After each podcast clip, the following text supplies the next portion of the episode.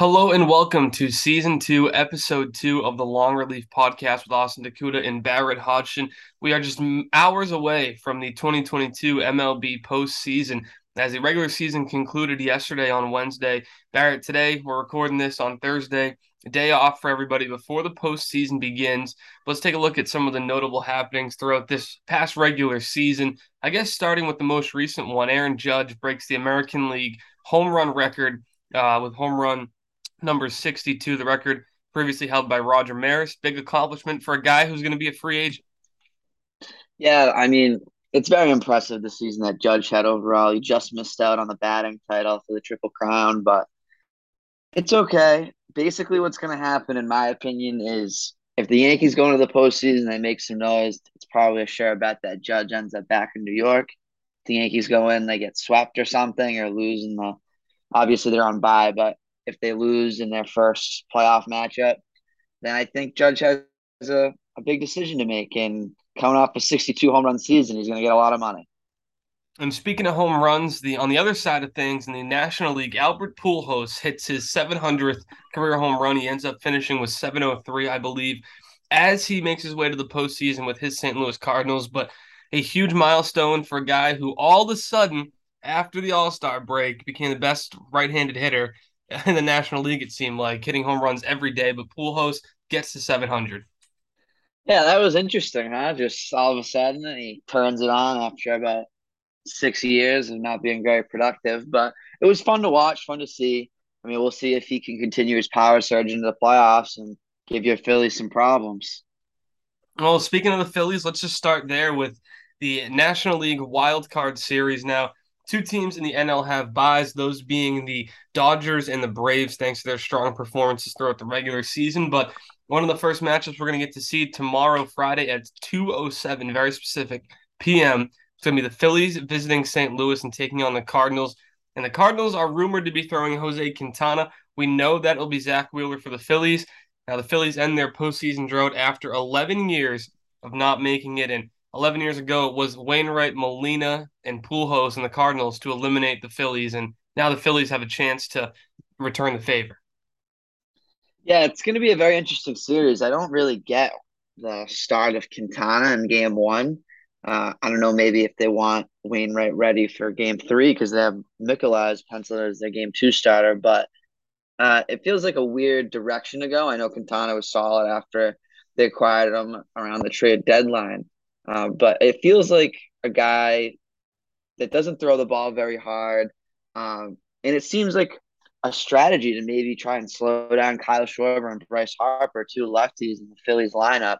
Um, Austin, how do you see that playing out? Do you think that's maybe why they went with Quintana to try to prevent those guys from hurting them early on in the game? It certainly could be. If you look at the right-handed hitters in the Phillies lineup, you have Rhys Hoskins, JT Realmuto, Nick Castellanos, a couple of the prominent names. Now, Castellanos just returned from an injury and is yet to do much. Even when he was healthy this year, he barely cracked a double digit home run. So I don't think they're as concerned with Castellanos, with Realmuto, who had a great season, and Hoskins, because they know Hoskins is inconsistent. He's a, a 230, 240 hitter who just approached 30 home runs. But as you said, you look at Schwarber and Harper. Schwarber led the National League in homers at, with 46. Harper, obviously the 2021 MVP, one of the best bats in the league.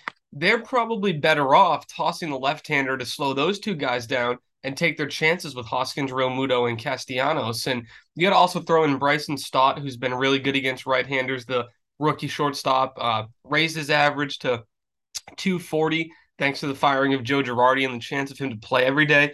It's going to be an interesting series. Obviously, as a Phillies fan, I I think and I believe that the Phillies will prevail, but at the same time, this is a Cardinals lineup that is sneaky good in a rotation that has been reliable. Yeah, and they have a ton of experience on this roster. They have a bunch of guys who have been here before. Obviously, we mentioned Pujols, Molina, Wainwright, but then you have guys like Goldschmidt and Arenado who are kind of getting uh, they've they've each reached the postseason before, but they're kind of sniffing like their first real chance. It feels like uh, to make a deep run, and I think those guys are going to be uh, hungry to to go out and make some noise and win this series. I think that they want to see the Braves in the second round, obviously, and if their pitching can hold up, I think their lineup could could cause some problems for the Phillies.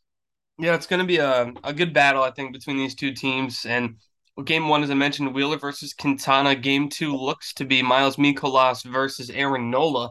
And game three, Ranger Suarez will likely get the ball for the Phillies, but the Cardinals still tweaking some things with the rotation. You got to think Adam Wainwright's in the mix. It's hard to believe that they would have a three game series and not use Wainwright. So we'll, we'll for sure see him at some point. And at the end of the day, well, Bryce Harper has been ice cold since his return from injury, and the Phillies lineup has been inconsistent. Uh, fortunately, they're back in the postseason, but if their bats don't show up, they won't stand a chance. So, Barrett, who are you picking for this series? I like St. Louis in three. I know it might hurt you to say, but I think uh, I do think the Phillies steal one. Uh, I just I wouldn't want to bet against Wainwright in a elimination game, and that's my only thought process and why they're saving him for that.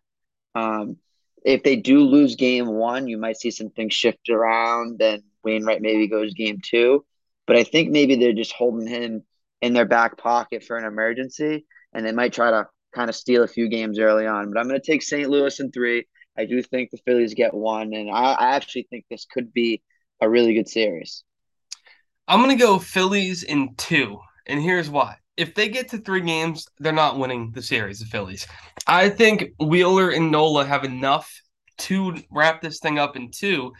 Now, if you look at their last couple starts, Wheeler they shut down for a little bit. He only threw 153 innings. He comes back makes a couple starts. His most recent one against the Nationals, five shutout innings, didn't walk anybody, struck out seven, and regularly sat 97 to 98 miles an hour. So I have no concerns with him. He's been strong against the Cardinals in the past, but Aaron Nola's best team that he faces is the St. Louis Cardinals. He threw a complete game shutout against them on just two hits earlier in the year. He's been good all season. He's the first pitcher since 1884 to have over 200 innings pitch uh, oh, sorry, to have over 220 strikeouts and less than 30 walks. So he broke records this year. The guy's a borderline ace, and I think Wheeler and Nola have enough to get by the Cardinals in this round. Yeah, I definitely could see that as well. I mean, but I think you hit it right on the head. They got to win the first two games with those two guys. And it's very possible having two aces going, but they're going to need to be able to go deep into the game and hopefully get the ball to Alvarado, who's been very good as of late. That's the guy right there. The the X factor. Jose Alvarado's been borderline the best pitcher in baseball statistically since August 1st. They sent him down to AAA. He learns a cutter. Somebody just decided to teach him a cutter down there. Comes back and all of a sudden is just unhittable. So we'll see how that series plays out, but it's certainly going to be a competitive one. The other series in the National League is a really a heavyweight fight on paper. It's the Padres versus the Mets. Now, this is a situation that honestly, neither of these teams want to be in. If you're the Mets, you were hoping to win the division and wrap things up and have a first round bye, and it looked that way for what 90% of the season. And then the Padres, they go and they trade for Soto, they trade for Hader, and yet they still have to scratch their way to a five seed.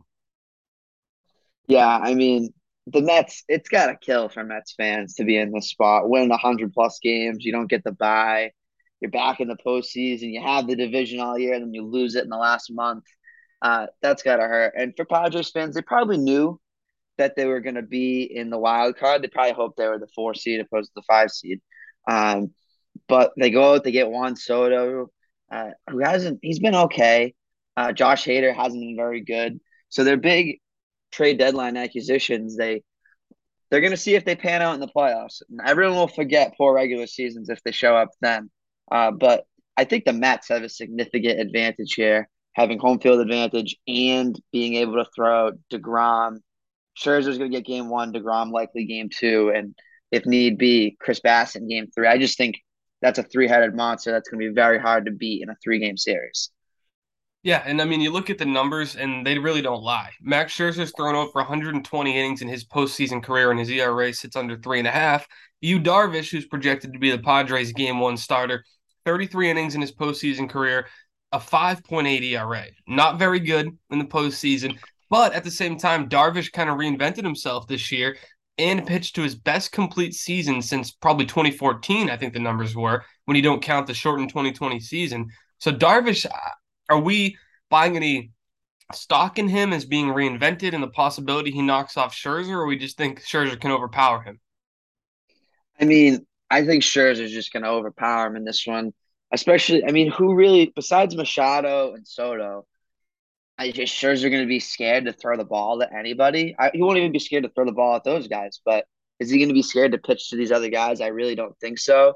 I mean, they got Josh Bell and they got Brandon Drury, and I just think Scherzer's going to go right at these guys. He's going to try to have an efficient uh, pitch count and pitch mix and go deep into the game. And like you said, Darvish hasn't been good in the postseason before, and I just think I think Game One has Mets written all over it for sure. Yeah, Jacob DeGrom likely to get the ball game two. I don't see a situation in which he doesn't. Uh, but his last couple starts were a little shaky towards the end of the season. Of course, it's Jacob DeGrom. We know we're not getting 200 innings a year out of him, but we're kind of accustomed to his 100 plus innings being dominant, typically being the best 100 innings out of any pitcher uh, in the game of baseball. Um, but for DeGrom, his last start came against the Atlanta Braves. He allowed three runs in six innings. He started against the A's before that, five runs in four innings. Against the Pirates, three runs in five innings, and the Cubs, three runs in six innings. So across his last four starts, I mean, he's been tattooed a bit, 14 runs across those starts, and it's been the walks in one of them, four against the Oakland A's. So DeGrom getting hit a bit. Uh, is, is that any concern to you, Barrett, at all? Yeah, it's definitely a bit of a concern because it just takes a lead off walk and a two run home run or something, and the game could be over as early as the second or third inning. That's how it goes in playoff baseball. Um, but then you got to remember the other side of things. I mean, who who's San Diego to throw out their game two? Is it going to be Musgrove? Is it going to be Blake Snell? Uh, will Manaea get some innings in this series? It'll be interesting to see. I do think you're definitely right. I think it's a little concerning that Degrom struggled as of late, but it is Jacob Degrom. He could go out there and strike out 15 batters. You just don't know what you're going to get right now. He's had his good moments throughout the season, just not as of late. So I think the home field crowd will definitely help him in this game. Uh, and similar to the Scherzer situation, is there a guy that he should be scared to throw to besides those two All Stars? I mean, Jurickson Profar, Ha-Seong Kim, Austin Nola, like guys like that, he's going to feast on. So it'll be interesting to see how he performs. But overall, I think we'll probably see a, a better version of Degrom. Maybe not his best, but he'll. I think he'll have pitch a good game. Yeah, and I think uh, you hit the nail right on the head. it's Jacob Degrom. I mean, even if you don't get the best version, you're still getting a number two pitcher at worst. And Degrom, I think, has shown that in his postseason career, he's reliable as well. So that's part of the reason I'm going to pick the Mets. I'm going to pick them in three. Now, I I just can see the Padres putting together a couple of singles, and then Machado or Soto hits a three-run home run, and they snatch one of the games. But I, I think this is the Mets series. It's certainly the Mets series to lose. Yeah, I think it's the Mets series to lose as well. I'm going to take them in two. I just think those two guys. I mean, if they go out there and do their jobs, and then they can have Bassitt rested for game one, that's such a huge win considering what they had to deal with and losing out on the bye and having rest. So I think the Mets will take care of business early, and I'm going to take them in two games. Now, jumping over to the American League side of things, Barrett, is we have you have the Cardinals advancing, I have the Phillies, and then we both agree on the Mets. So round two, it would be Dodgers, Mets, I believe, would be how that one lines up, and then Braves would get the Phillies or the Cardinals, if I'm not mistaken. Uh, yeah, I believe so. They don't do. Does the highest seed get the lowest remaining seed or no? I don't believe so. The way it's set up is a bracket, so I believe they just kind of go off that bracket. Yeah. Okay. So yeah, that's what that would look like. Um, it'd be interesting. It'll be fun. Mets Dodgers would be very fun, I think, and obviously the defending champion Braves, whoever they get, Phillies or Cardinals, they'd be fun matchups on both both sides. So definitely a tough road in the National League side of things, and now looking at the American League, it's a couple real scrappy teams. Let's start with the series that contains a couple of the scrappiest teams in baseball where you have the Seattle Mariners taking on the Toronto Blue Jays. Now, the Mariners are a team that had to claw their way back to the postseason. They didn't make it since 2001, and they managed to fight their way back to take on the Toronto Blue Jays, who underwhelmed earlier in the year and managed to put it together to have a good season. Yeah, I mean, this series is fun. There's you got the Mariners return, and you got Toronto with a bunch of young studs.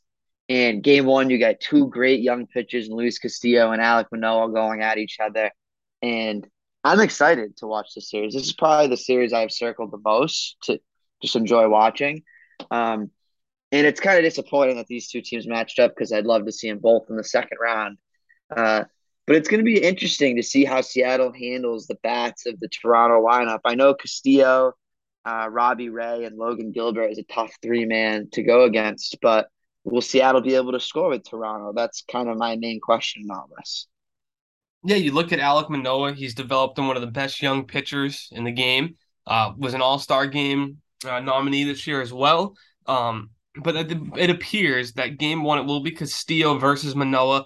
That could be anybody's game depending on which of those pitchers show up. Game two and three are going to be interesting. It's probably going to be Gausman for the Blue Jays game two. The Mariners haven't made it official, but it's going to be either Robbie Ray or Logan Gilbert, we can assume. Game three, it has it penciled in, and I don't know if this is completely accurate, but on CBS Sports, it's penciled in as Jose Berrios, who has a 5.2 ERA, getting the ball for the Toronto Blue Jays. So, with that being said, I think if it goes three, similar to the Philly series, I think if it goes three, the Mariners take it.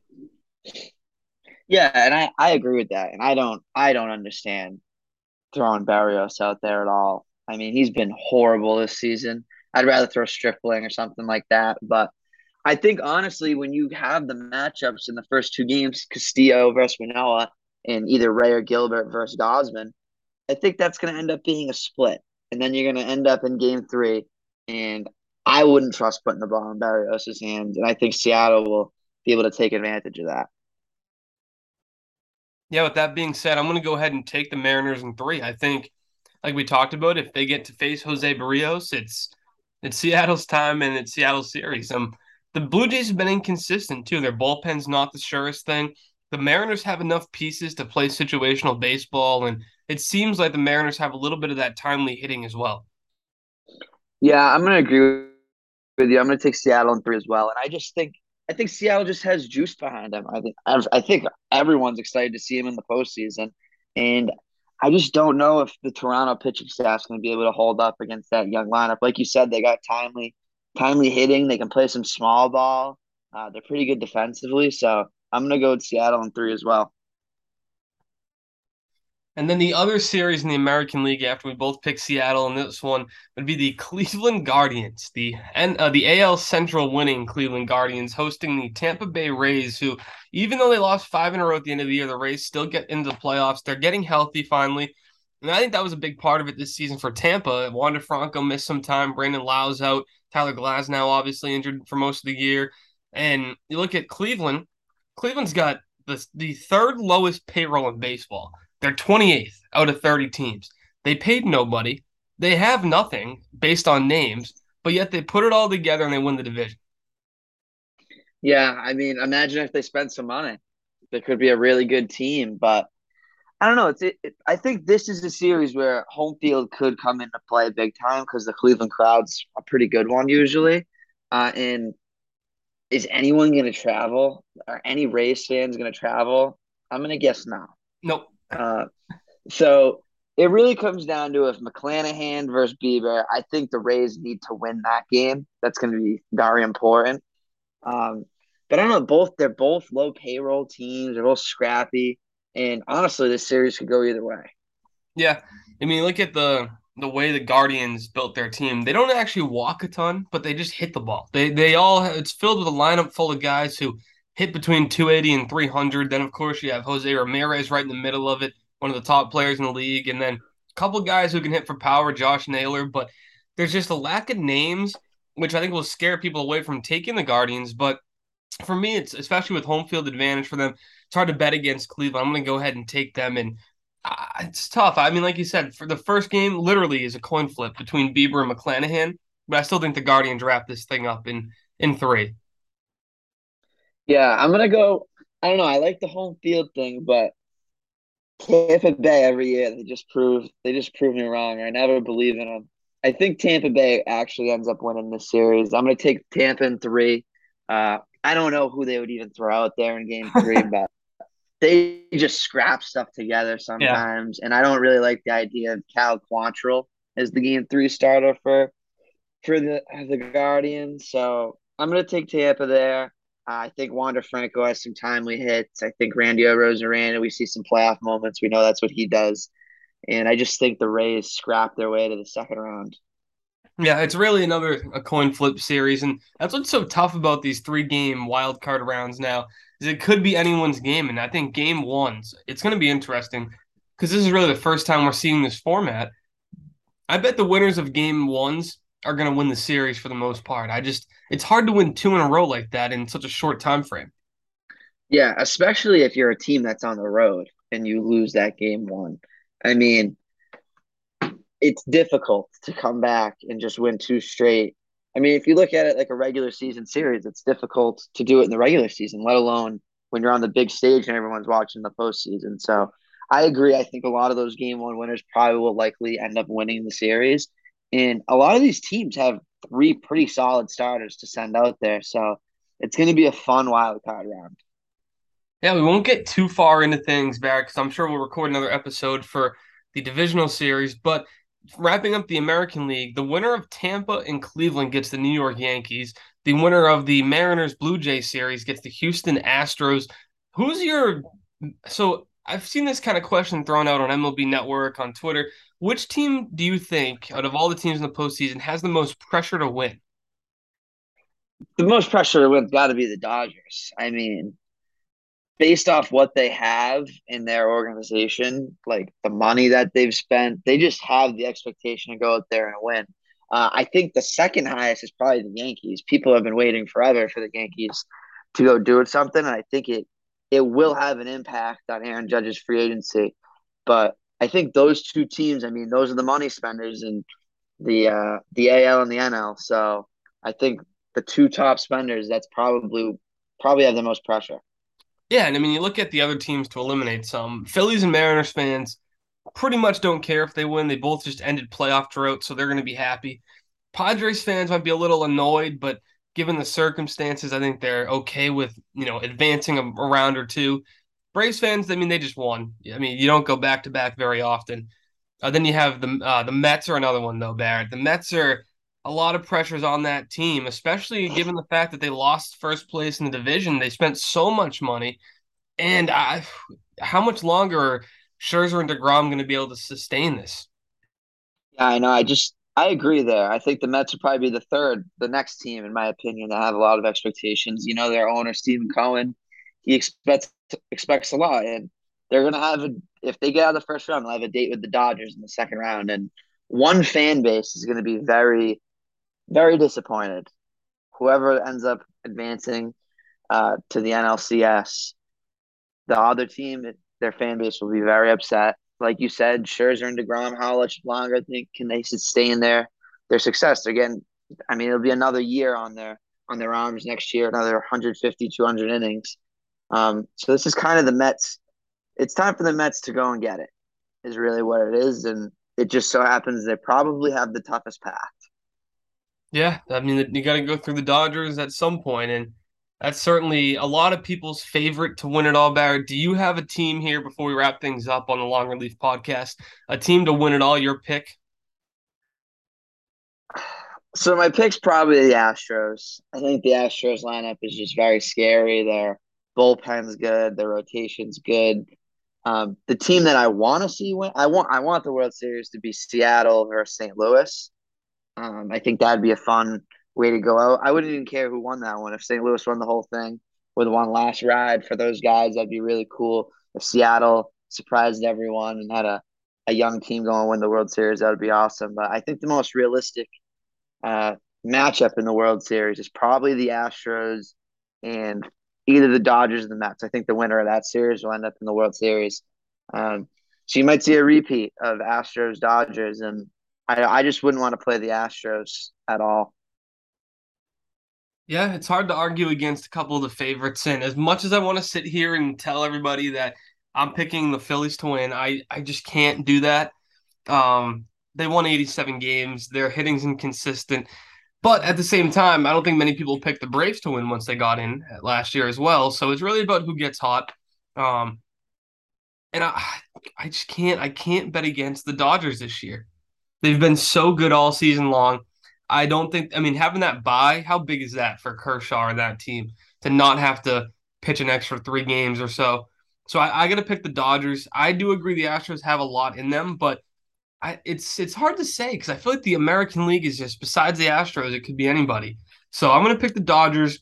Um, I hate to do it, but I'm gonna pick them over the. I'll pick them over the Yankees. I don't want to see the Yankees go that far, but I have a feeling the way Aaron Judge is swinging it, having that bye again, I think is going to be so huge for these teams that I think the Dodgers are going to benefit from it the most. Yeah, it'll be very interesting to see where we go. I mean, we both have the Padres getting eliminated. They can go out and win the whole thing. So yeah. who who knows? It's going to be a fun, fun first round of the postseason, and we'll keep you guys updated throughout the playoffs, obviously, and we'll be excited to talk about the ALDS and the NLDS on our next episode.